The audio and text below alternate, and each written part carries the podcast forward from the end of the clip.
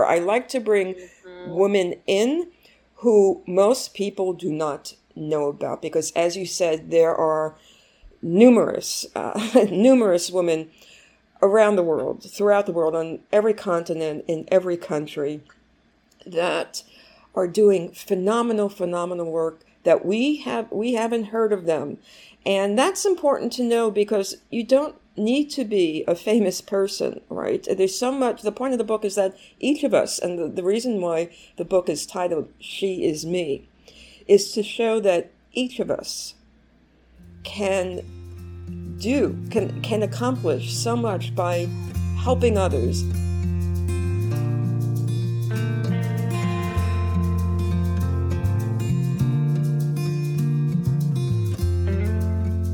Welcome to Zestful Aging, where I interview inspiring and influential guests who are making their mark on the world and contributing to the common good. Making your mark big or small is creating your legacy, and it's one of the proven ways we can age with energy and deep contentment. Zestful Aging podcast is my legacy. I'm your host, Nicole Christina, psychotherapist and fellow Zestful Ager. To find out more about this podcast, my web courses, and my brand new book, Not Just Chatting How to Become a Master Podcast Interviewer, hop on over to zestfulaging.com. And while you're there, sign up for my monthly email newsletter, The Zest, where you will get behind the scenes looks at my interviews and other fun tidbits. Our music is courtesy of Judy Banker. Find out more at judybanker.com. Ever wonder what the host of Zestful Aging does when she's not podcasting? Creating one of a kind earrings, of course. I've just opened an Etsy shop called Zestful Design no S. And it showcases my fun, comfortable, and zesty polymer earrings. These earrings are fun to make and fun to wear. So check out my new shop, Zestful Design, on Etsy. Well, I've got my little loyal Jack Russell Sparky right by my side. So let's begin. President Obama famously said that if women ruled the world, we'd be in a lot better shape. Our guest today has spent her entire career elevating women's voices and exposing inequalities that exist all over the world. She's worked with the most influential women, including Gloria Steinem and Billie Jean King, and I am so excited to talk to her today. Uh, Lori Sokol is the executive director and editor in chief of Women's E News, an award winning nonprofit news organization that reports on the most crucial issues impacting women and girls around the world. She's also the author of the award winning book, She Is Me How Women Will Save the World. Welcome to the show, Lori. Thank you, Nicole. It's really a pleasure to be here. I'm so excited to talk to you. We were talking off mic about I'm green with jealousy that you got to hang out with Billie Jean King for a little while. I mean, I guess everyone has their fandom, right? And you've interviewed a lot of, in your book, tremendously brilliant uh, women, but boy, that's the one I would give my right arm. So um, that's that's uh, that's really special. Well, what's so wonderful about her and uh, every woman in the book, all 30 women that I interviewed, is that even though they may be perceived as icons in society, whether it be Billie Jean King, Gloria Steinem, um, also I interviewed Leymah Gbowee, who's a Nobel Peace Prize recipient who led the uprising in Liberia, um, mm-hmm. among 27 other amazing women. What the reason why I chose these women in particular is because, as successful as they are, they are also very humble and modest. Okay, because it's not about them, it's about their causes. Okay, there are some people who use a cause to uh, expand their own egos and to make a name for themselves. But these women, all 30 of them, it's not about their name. It's about the work they are doing and have been dedicating not only their work and their lives to supporting, empowering other women and girls. It's funny that uh, you you started uh, started us off this way because as I was reading your book, I thought these are some of whom I have to admit I haven't I'm not familiar with, and I thought. Uh, as somebody who interviews a lot, I thought, I wonder how Lori chose these women because there are a lot of women out there doing tremendous work. And I, I was curious what you used as your, um, you know, h- how you made a decision, who to choose. Uh, yes, and that that is the the major reason. Uh, being head of Women's E News and actually being a journalist for over 30 years, I've met and interviewed many, many people, women and men. And although I and although I wanted to include some big names, you know, that also always helps attract mm. attention mm. to a That's book, right? Right. right. Uh, like Gloria Steinem and Billie Jean King, etc. Um, I always make a point of including, whether it be in my book or whether it be we uh, Women's News honors 21 leaders for the 21st century every year. I like to bring mm-hmm. women in who most people do not know about because, as you said, there are numerous, uh, numerous women around the world, throughout the world, on every continent, in every country, that are doing phenomenal, phenomenal work that we have we haven't heard of them. And that's important to know because you don't need to be a famous person, right? There's so much. The point of the book is that each of us, and the, the reason why the book is titled She Is Me, is to show that each of us can do can can accomplish so much by helping others whether it be in one's family which i think is the most crucial and important and long lasting way to make an impression and to empower people particularly if you're a parent whether it be in your community whether it be at work whether it be uh, in a more public pat- platform on stage not on stage, whether it be volunteering.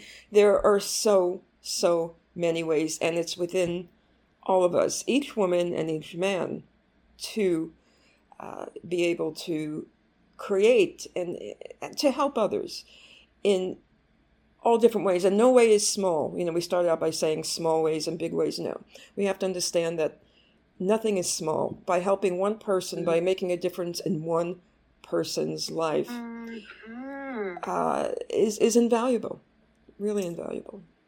I saw that Sophie Poldermans gotten uh, recognized by you. She was a guest of mine, um, the author of Seducing and Killing Nazis, and also an attorney who does all kinds of humanitarian work. And I was so glad to see you um, uh, yes. acknowledge her work. She is an example of, of what we are just talking about in the mm-hmm. the book she wrote seducing and killing nazis i read that book and i was blown away by these mm. three women and i thought to myself oh. if i were alive during that time during world war ii i would just hope that i had the courage mm. to do mm. what they did how many people it, would have the courage to do that and so you know, i, I want right. yeah i want to be able to bring not only Sophie's story to light, but their stories to light, because those are true heroes. Mm-hmm. And too often, I asked her, you mm-hmm. know, how how do you imagine? You know, we we wrestled with that question, like.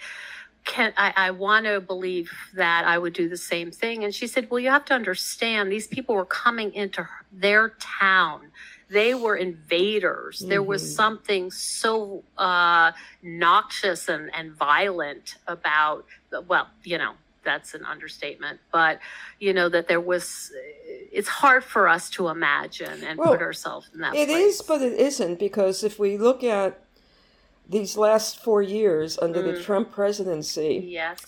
Okay. And people were asked, and, and people were saying, now we know how Nazi Germany could have developed and how those people could have done what they did to murder innocent individuals, mm-hmm. men, women, babies, children. I just how could people have done that? Well, we have to. That's why history is important because we have to learn from history if we're fortunate enough to. So during the Trump presidency, we witnessed mm-hmm. so many people because they belong to marginalized groups, whether they be members of the LGBTQ community, whether they be Jewish people, whether they be people of color, women, um, Asian Americans, right, being mm-hmm, targeted, mm-hmm. targeted because mm-hmm. of the way they look, the color of their skin, who they, they, worship, worship, who they worship, yep. who they choose to um, have as lovers, being targeted and even killed. We had yes. neo Nazis, right, marching yes. in the streets. Yes. So emboldened. Emboldened by him and his supporters, and they still are. Mm-hmm. So to say how could this have happened? Oh, not not only did it happen, but it can happen again, and yes. it was happening again, and it could still happen again. So yes, uh, yes, yes, this is this is why we learn history to hopefully learn from the the evil and the terror that individuals can inflict upon one another. And it's like drip by drip by drip. Slowly, slowly but yep. surely. But that well, that's how it's done. And you repeat it, and you repeat it, Yep. And you repeat it, which is what, you know, Hitler did. Um, the first thing a fascist does is call the news media fake news because then people don't know what to believe.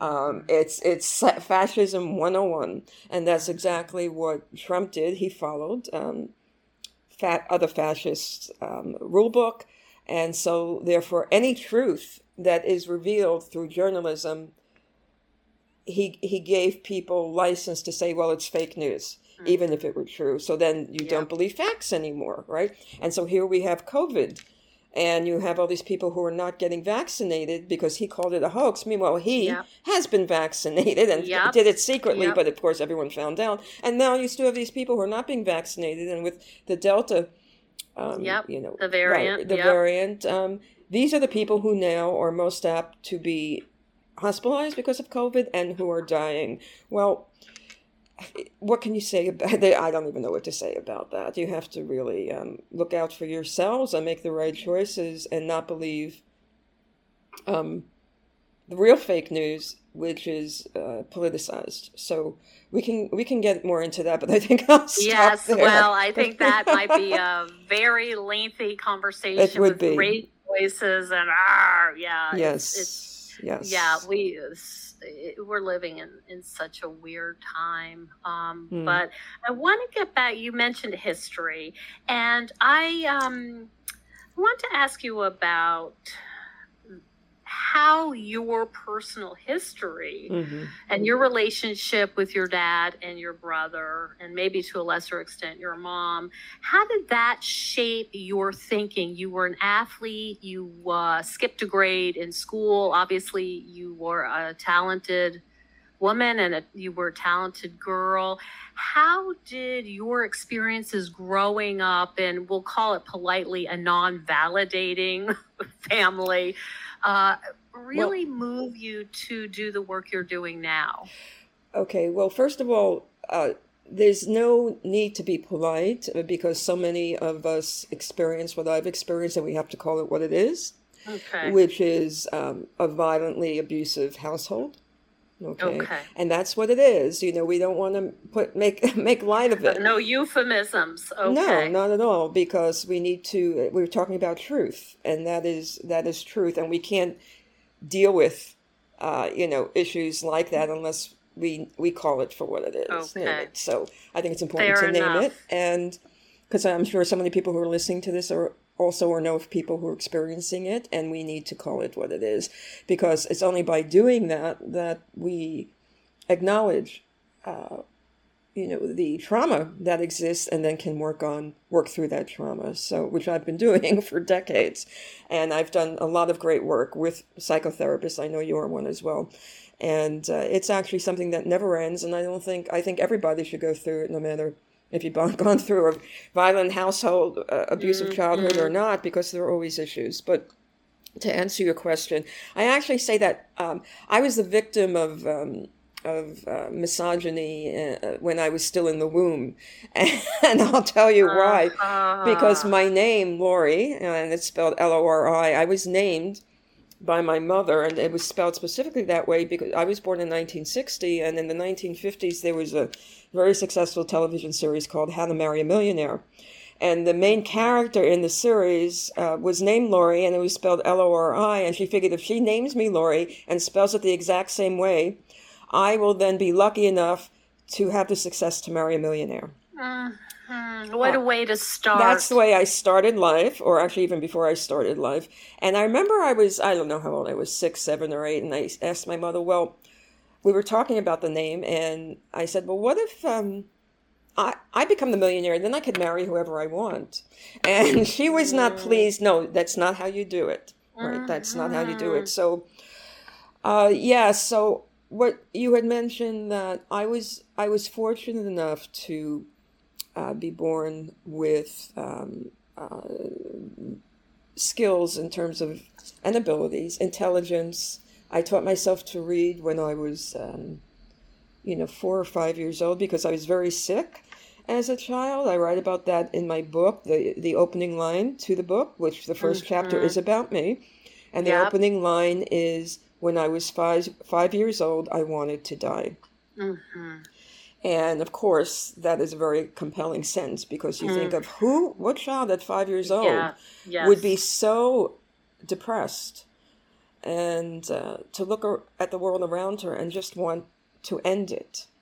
And I did because my world was was really horrible. As one therapist said to me, I was living an inner Holocaust. Um, mm my father uh, would uh, was violent, was physically abusive.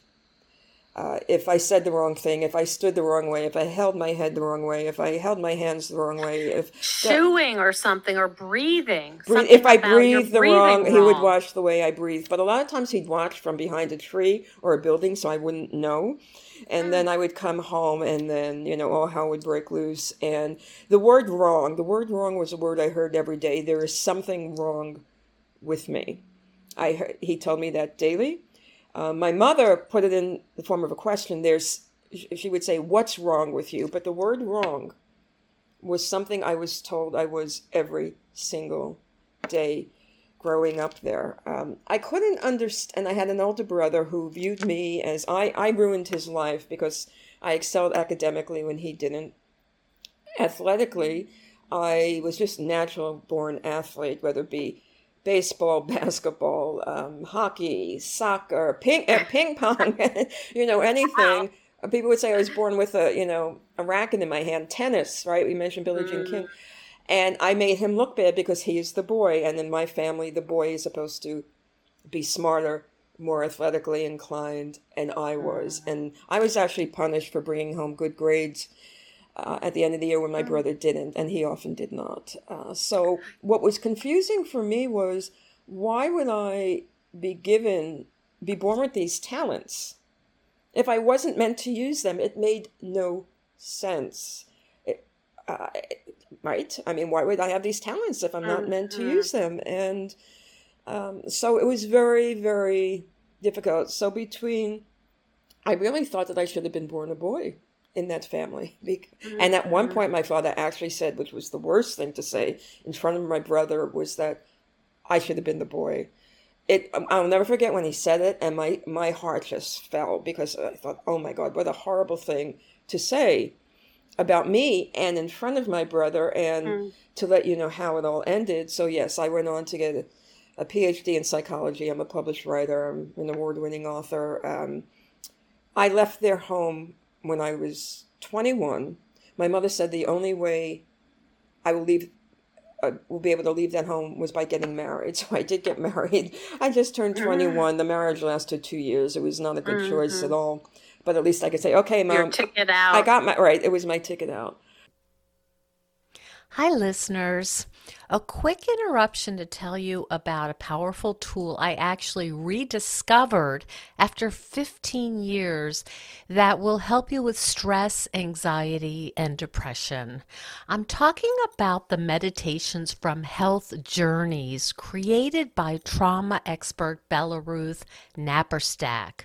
When I had to have major surgery many years ago, I listened to these meditations and it was enormously helpful. Health Journeys meditations are a little different than the run of the mill meditations that you can find on apps.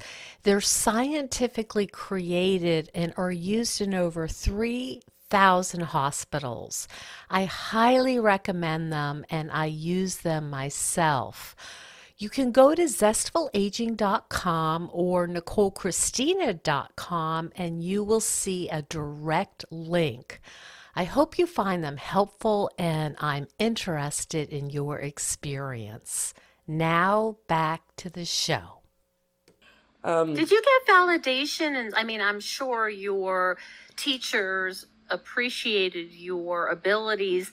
Did you get validation from mentors, teachers, coaches saying, you know, you're there, you're not wrong. In fact, you're you're quite right. Uh, and... That's a very good question. And uh, as a therapist, I know that the the there had there had to have been someone, right? Mm-hmm. There, right. We always think there had to have been someone. So, in early grades, grades one through five, yes, I was I was always in the top class in those grades, um, one through five. I wasn't necessarily the smartest, but yeah, um, I was always in the top grade. And uh, but then I went to middle school, and that was horrible because I was bullied incessantly. But that's when I skipped a year. I was in the top class. Uh, what we did in New York, uh, if you, uh, based upon your national reading and math exams that you would mm-hmm. take, you know, every year, if you scored a certain level or higher, yeah, which I did, I was put in a special program where we did we we went through sixth, seventh, and eighth grade in two years. So I did that, but there was no support coming my, from my family. So in high school, I really didn't care. My parents wanted me to be a secretary, but not just any secretary, a secretary for the post office. My father spent 35 years in the post office. Uh, my mother was a civil servant. Uh, I had uncles who were in the post office, and they thought that would be a great job for me because I could type. And as my mother said, I'd work in an office where there's carpeting which was a big deal to work with his Boy. What a low bar she so, had. For, oh, not know, not only was a low bar, but oh. it was more than that. It was they didn't want me to do any better. They didn't want me to because my mother had me to take care of her. Uh, I don't know if you read Alice Miller's book, Drama of the Gifted Child. I certainly did. Okay, so that was the relationship with me and my mother, even from the very beginning, when a mother holds her, her infant, her newborn. The way if if the mother wants the baby to be there for her, the way the mother looks into the baby's eyes, the way she holds the baby is a very different way than if the mother is to be protective of that baby. It was to be the reverse. And my mother was physically abused by my father, and I was her protector. I saved my allowance for her on a weekly mm. basis, so she had money because she was afraid to go to my father. I was her protector. I was her parent. It's not a fair. It's not the role that a child should have mm-hmm. growing up. And what happens when the people who are supposed to protect you are those you need protection from? Uh, so I did not have anyone in particular. Um, I was a voracious reader.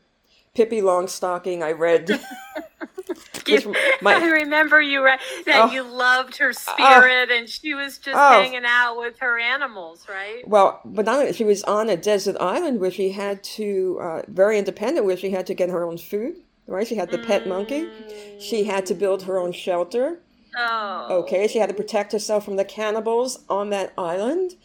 Uh, my my mother hated the fact that I read that book. Not that she didn't know what was inside the book, but she just saw a woman a young a girl with freckles, long red hair and pigtails, mm-hmm. you know, toothy smile with a pet monkey on a deserted island. She was like, "No, I don't want my mother." That's not the direction she no, wanted you to no, go no, in. But the I sassy sassiness was not. No, that and to have the courage. No, that she wanted me to play with dolls and Barbie dolls, and I had no interest whatsoever. And uh, so. Then, at the age of 12 years old, something happened. I found Ms. Magazine, which spoke to me. Um, Gloria Steinem, Ms. Magazine. I, I would read through every page over and over again, but particularly the letters to the editor at the beginning of the magazine were written by other women and girls around the country who felt like I did. And so for the first time in my life, I knew I was not alone. I knew I was not alone. And you know the feeling for the first time when you know you're not mm-hmm. alone is is the freedom. Is I didn't have to meet these these women in person just to know they were they were out there. And mm-hmm. before that, I read a lot of Virginia Woolf, and the book, which made a big impact, was A Room of One's Own. Mm-hmm. The importance of um, having your own room to write and to have your own money. and that hit me, and I always kept my career going throughout even being married a second time and having kids. In fact, I was the main income earner. I had a very successful magazine publishing book, magazine publishing business that I started, but everyone I met with thought I, I then brought my ex-husband into the business and they all thought it was his business or mm-hmm. it was a family run business and I would say no. I mean my card would say founder and president. They still ask, but isn't this a family run business? Oh, no. no. Are you sure? Oh. Am I sure? Uh, yes, I'm pretty sure. Um, and they would look at me, men particularly, and then after a while they say, "Well, I'm I'm so proud," as if they're my father. I mean, these are clients. I'm so proud of you, or I'm so impressed. Uh, but still, with some trepidation that this really can't be because one of the magazines I published was a real estate development magazine, which is a very male-dominated industry. So how could a woman do this? And I don't know if I can say this on. Uh, you can you can edit it out, but I would say to them, you don't need a penis to mm-hmm. to run a magazine. You know, it's it's not a necessary requirement. Uh, but so, oh, but still to this day, but running Women's E News, of course, now I'm in the feminist activist community, so I don't get that anymore. But when I'm out socially, I was out a couple of uh, years ago at a dinner party and there was a white straight male there. I'm not around white straight men a lot, which I have to say is very pleasurable because uh-huh. I'm not questioned then about uh, my success that much or how did it happen and my orientation. I came out as gay at, at the age of 49. Mm-hmm. Um, and I have heard men who try to flirt with me uh, who don't know that I'm gay. And when I tell them I am, these are the types of reactions I get. What a shame. Mm yeah wow. um, uh, that or that's a shame or uh, what a loss or and then of course can i join you it's just so disgusting and mm. they can't um, that sense of entitlement um, is just you know does a woman go to a gay man i mean we may say yes that man's gorgeous of course he's mm. gay but we're not going to say what a shame or to mm-hmm. him or you know can oh, i join you we gosh. don't do that we have respect uh, so anyway uh, so, yes, I, so there I am at the student party, and this man asks me what I do for a living. So I, I tell him, and it was before I joined, it was, I don't know if I joined Women's News yet, but I was writing for the Huffington Post at the time. So my card said PhD and writer for the Huffington Post. Mm-hmm. And the man mm-hmm. looks at me and the card and he says, Wait, you're you have a PhD and you write for the Huffington Post? He says, This card isn't real, is it? Oh. And I said, "Who walks around with a fake business card?" It's just like the cognitive dissonance. So, he just couldn't do that in his head. And he um, didn't talk to me the rest of the night. And we sat down at dinner. There were maybe six of us. He would not talk to me.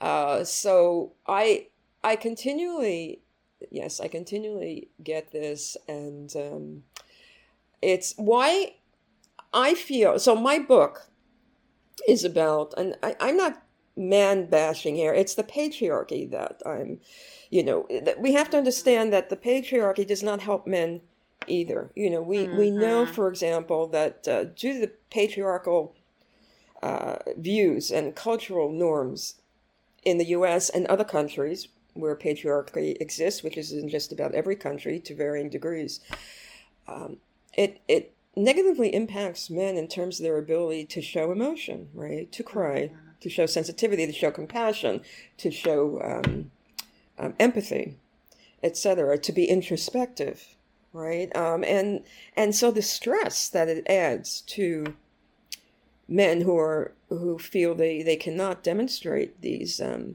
these natural human emotions shows in the death rate of men and heart attacks and strokes, etc.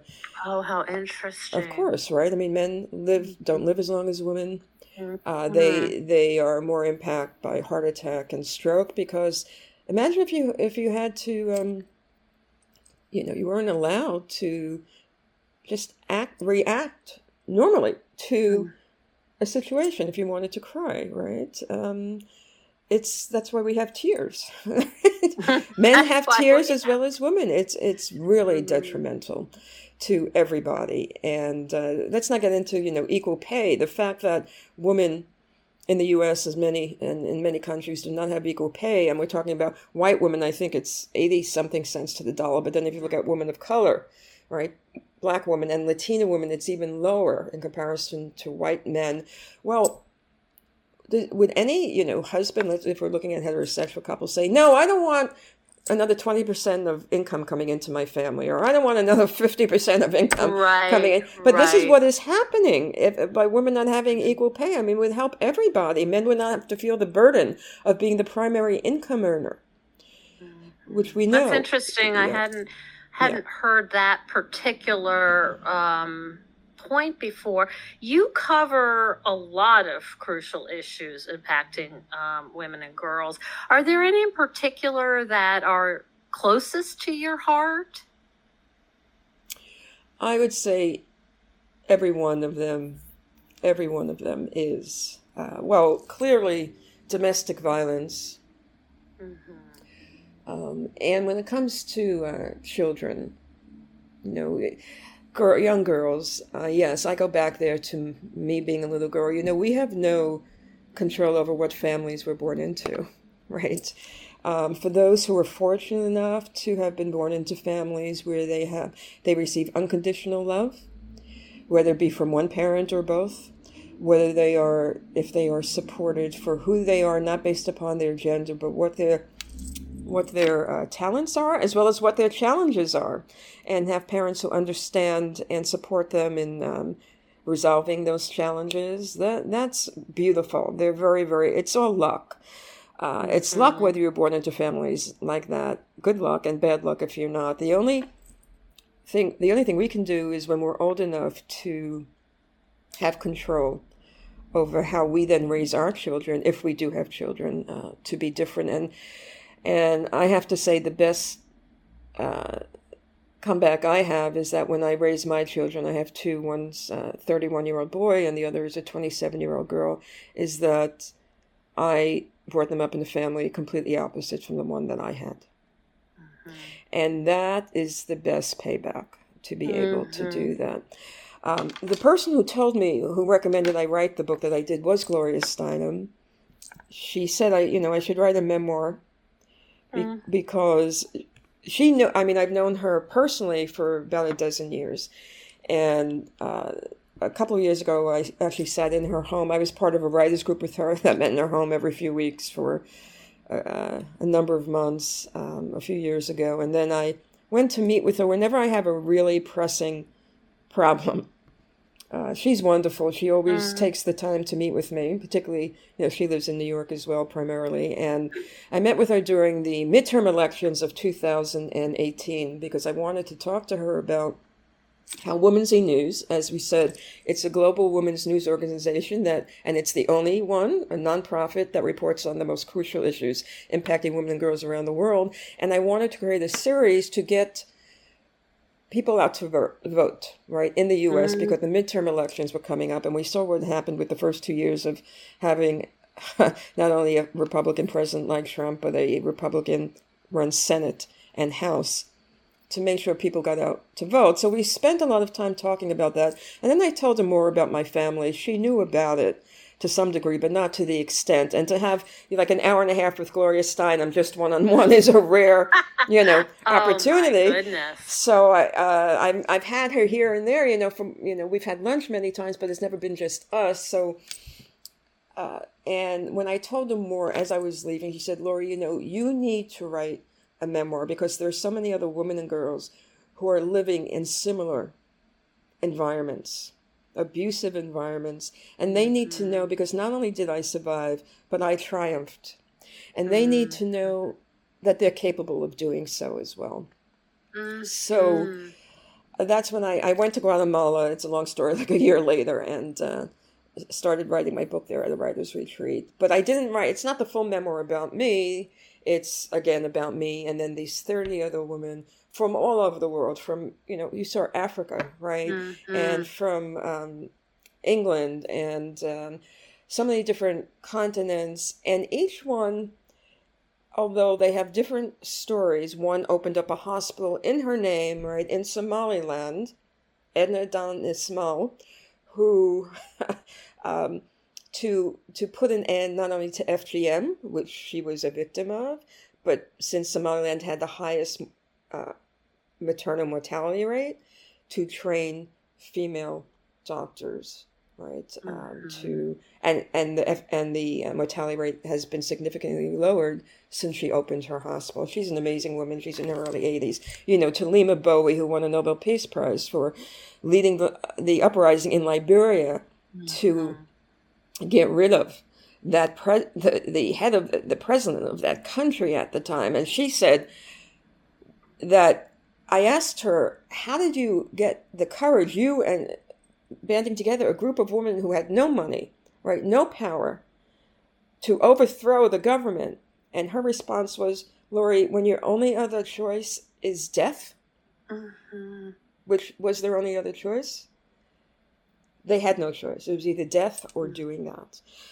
Uh, there are some of these stories of other women who uh, fighting for anti-trafficking laws. Um, I, even Sarah Ferguson, the former Duchess of York, we had a great mm-hmm. conversation. Who you, most people would not think was a feminist, but she was also a victim of bullying. You know about her weight, mm-hmm. and she mm-hmm. came to terms with that in a way that everybody can learn from in whatever their challenges are because patriarchal societies put such pressure on women to look a certain way mm-hmm. and girls to look a certain way from a very very early age to ambassadors you know who uh, went to uh, bosnia and reported on you know what's happening there and how uh, women overthrew the government there. It's uh, and but the common thread among all these women including myself is that we used the qualities that patriarchal societies view as being soft and weak because they're f- considered feminine, like mm-hmm. I spoke about originally compassion, empathy, mm-hmm. introspection, mm-hmm. kindness,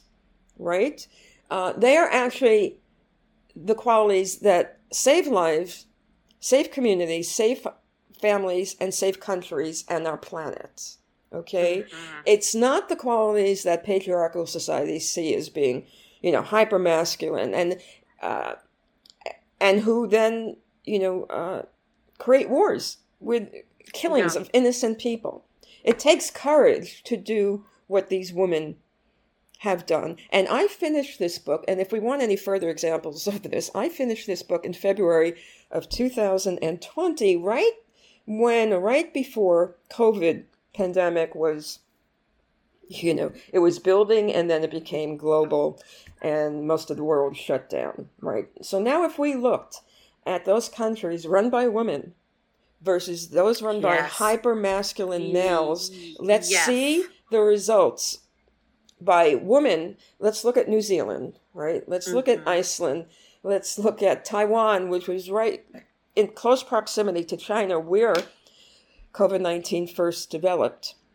If we look at these countries run by women and how they handled COVID, they were more successful at minimizing the and Germany. impact. And Germany, a major country, right, um, major power, how they were able to more effectively control the impact of, of the pandemic versus those countries that were run by hypermasculine males. And let's look at the mm-hmm. USA but on Trump's watch, right? Over over mm-hmm. five hundred thousand because he was afraid that it was going to ruin his reelection hopes. And of course, since the COVID was first uh, killing people in Democratic states, they didn't care mm-hmm. because fewer Democratic voters, so they might as well die, right? And I'm being very, I'm very honest and direct about this because that's exactly what happened.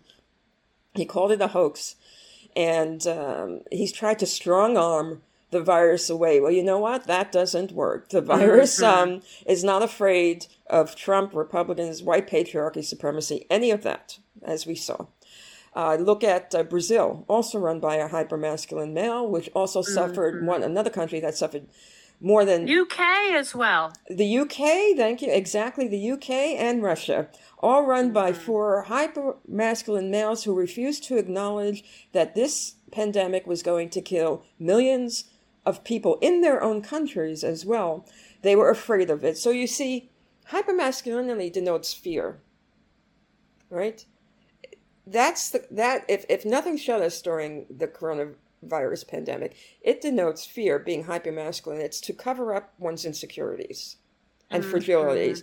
Those women who use compassion and introspection and kindness, you, uh, Jacinda Ardern from New Zealand, she faced it head on and she mm-hmm. actually spoke to children about it, right? Uh, she was on television there speaking to children saying, I understand your fears, right? She did not shy away from fear. She acknowledged the fear, saying it's okay to be afraid. Mm-hmm. And now this is what we can do to reduce uh, the the um, probability that you will be your health will be affected. You see, so once you acknowledge the fear, it's actually courageous, and then it gives you you agency and con- more control over what to do about it to keep yourself safe and your loved ones safe. Right? Mm-hmm. That is the difference. And so every woman in my book uses those qualities. And now, if we can only get more men to use those qualities to say it's okay.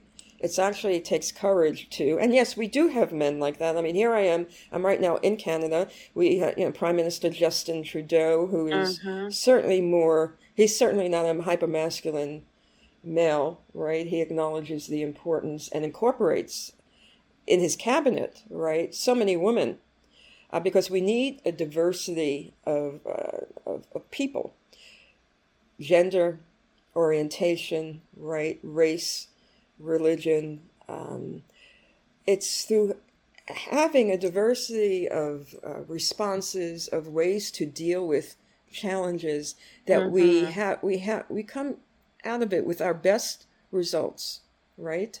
When we only have the views of one group of people, and which is primarily white men in so many countries the the way to combat, the way to to deal with issues, whether it be a pandemic, or whether it be a, a military threat to one's country, or a terrorist attack. Going back to Jacinda Ardern again, mm-hmm. right? The attack mm-hmm. on Muslims a few mm-hmm. years ago. She did not act out and respond out of hate for the Muslim people. The Christchurch massacre is what I'm referring to. She responded with compassion Yes. Instead of saying we're going to round up, I don't know, almost who knows what what could have happened. She did not do that. What she did within three days is ban military style assault mm-hmm. weapons. First of all, and then, right, with through compassion, empathy, she showed support for the Muslim community within her country. Instead of hatred, she reacted with love. And I, uh, you talk about this too in the book, uh, the global warming crisis yeah. too. Is how are we going to address this? Because the way it's ha- has been addressed is not going to cut it. Yes, and, and that is an example of, of uh, when greed and disrespect, uh, greed and, and money and power, uh, without regard for the earth, we are seeing the impact of it. We're witnessing it now in so many countries and continents around the globe. In the U.S., where we both, you know, are citizens, we see it in right now in some of the um, uh, some of the states in the U.S. Mm-hmm. are experiencing the highest level of heat, you know, mm-hmm. up to mm-hmm. 120 degrees mm-hmm. in the summer, whereas San Francisco, California is going through a cold spell. I mean, this is, and, but this has been happening for years and years. And I really believe, and we need to do this, is, and finally we're starting to, is to go back to and understand and appreciate and acknowledge and respect the beliefs of indigenous communities and the way that they have always been in respecting our our planet and the earth as one of the women in my book said Dianne Dillon-Ridgley she's a, a an african american woman she said we have to mother earth mother as a verb okay Mm. we have to mother earth she has been here for us to provide us with all the natural resources upon Mm. which to live, to find, to build shelter, to to eat, to drink water, etc., to grow crops. But through greed, right, we have neglected her, and we are continuing to. And indigenous peoples understand that we all interact, humans and nature um, animals, right? We all, if you, uh, if one animal, type of animal, goes extinct, it affects every other Mhm. animal. It affects Yep. our Earth, right? Um, we see how In some ways, we don't, we can't even anticipate. we don't, right, So complicated. right. So it's having, if we can go back to those teachings of indigenous people and understanding how we all, um, everything we do a daily basis from uh, the types of cups we use, you know, to get our morning coffee, right? To everything we do, the trees we cut down, right? The oil um, and how we mine for oil. Oh, it's it's everywhere. It's and we we've lost respect for that. So this is what we are all experiencing. Glaciers are melting, right? Um, and this is probably the last generation today that is being born that um, can help save us. Because after this generation, eh, we're really on the cusp of To, not being gone. able to turn back, not being able to, Mhm. and we may be there already. We don't, we don't know. But yes, it's also we have found women are more apt to be more conscious of how humans are impacting negatively impacting our environment. Mhm.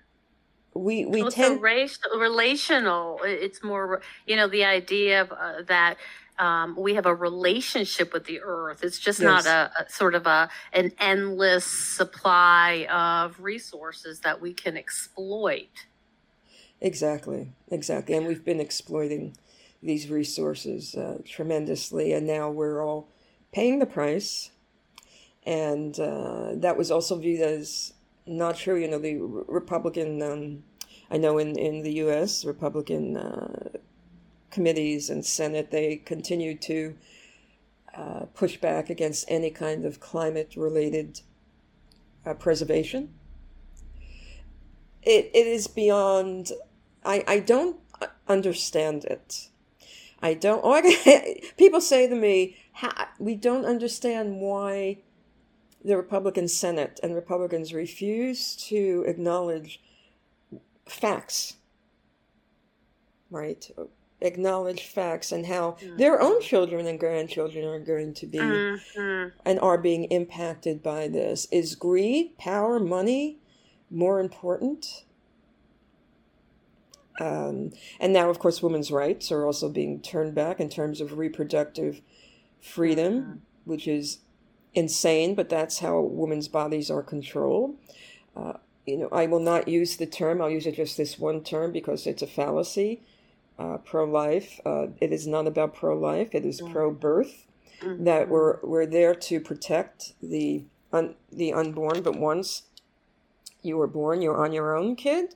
No, mm-hmm. no, no child care, no federally funded child care, no mm-hmm. federally funded health care. And if you're born female, well, then your rights are even less than if it. Mm. So, real. I once wrote a piece about how females and males are only considered equal in the womb, and then once they're out of the womb, you know, they're no longer, no longer equal, and uh, it's it's really problematic, and it's actually quite, quite terrifying.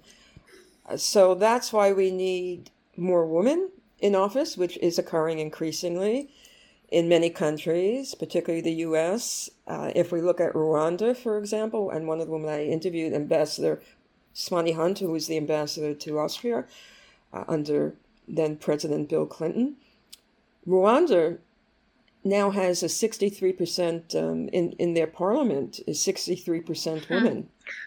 Wow.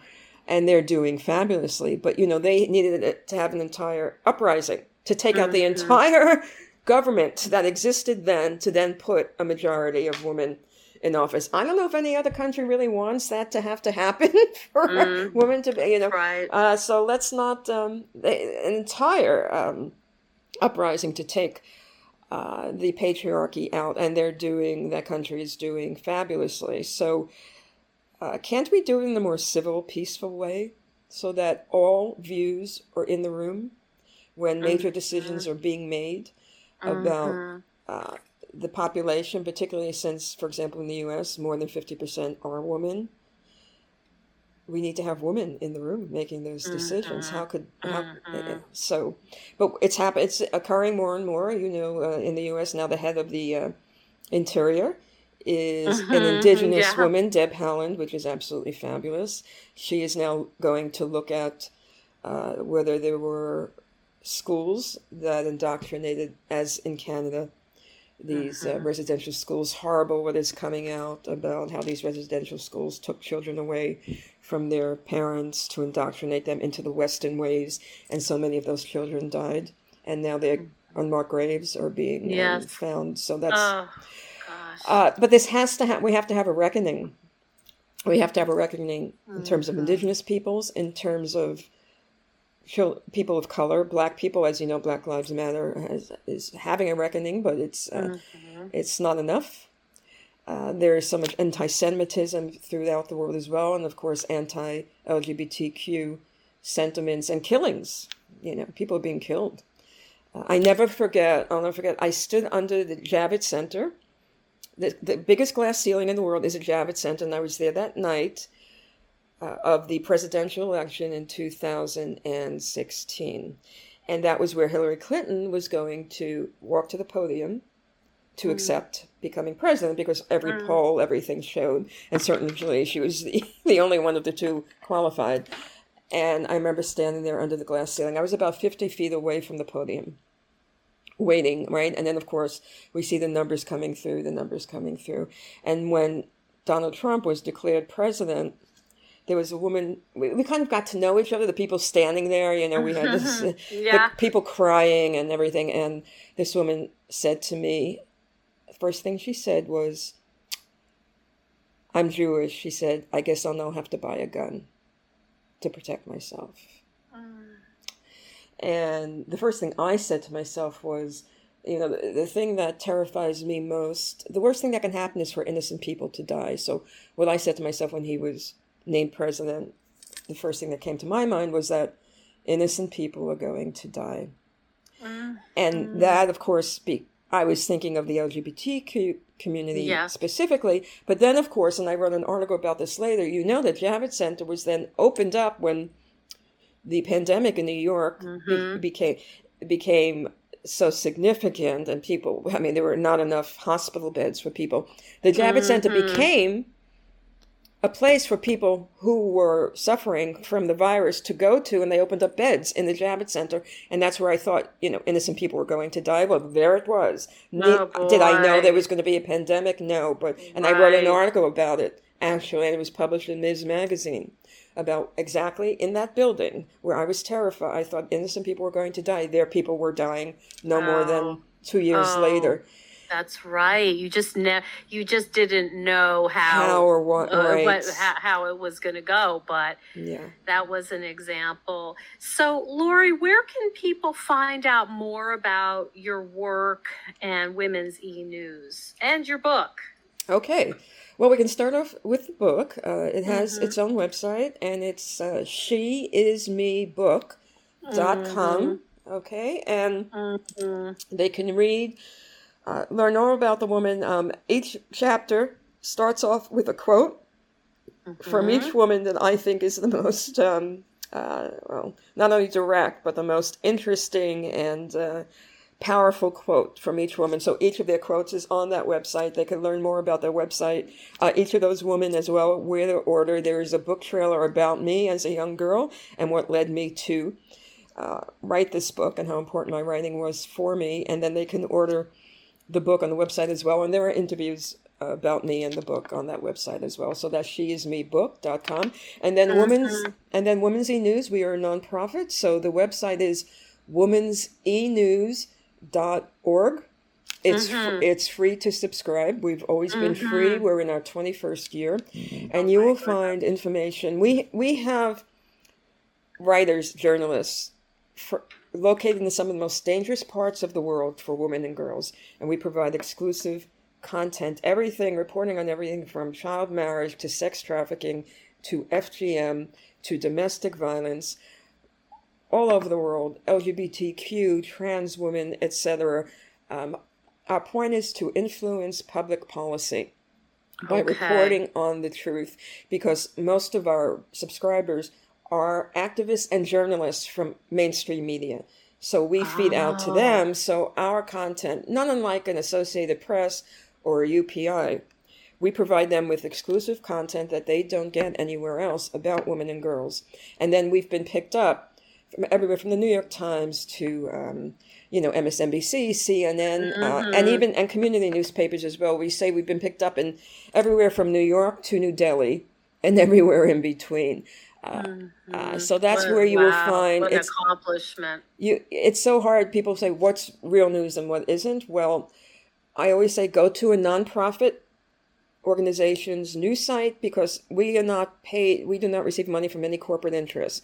So all our reporting is truthful and mm-hmm. transparent. So women, we are a nonprofit, and therefore, there's no question that all the news we provide is That's is so factual. Important and there's so no other news site that that does this. So please subscribe. And uh, we also just started a podcast on Indigenous women leaders, where we have Indigenous female journalists interviewing them as regarding their biggest challenges, their biggest triumphs, both in the U.S.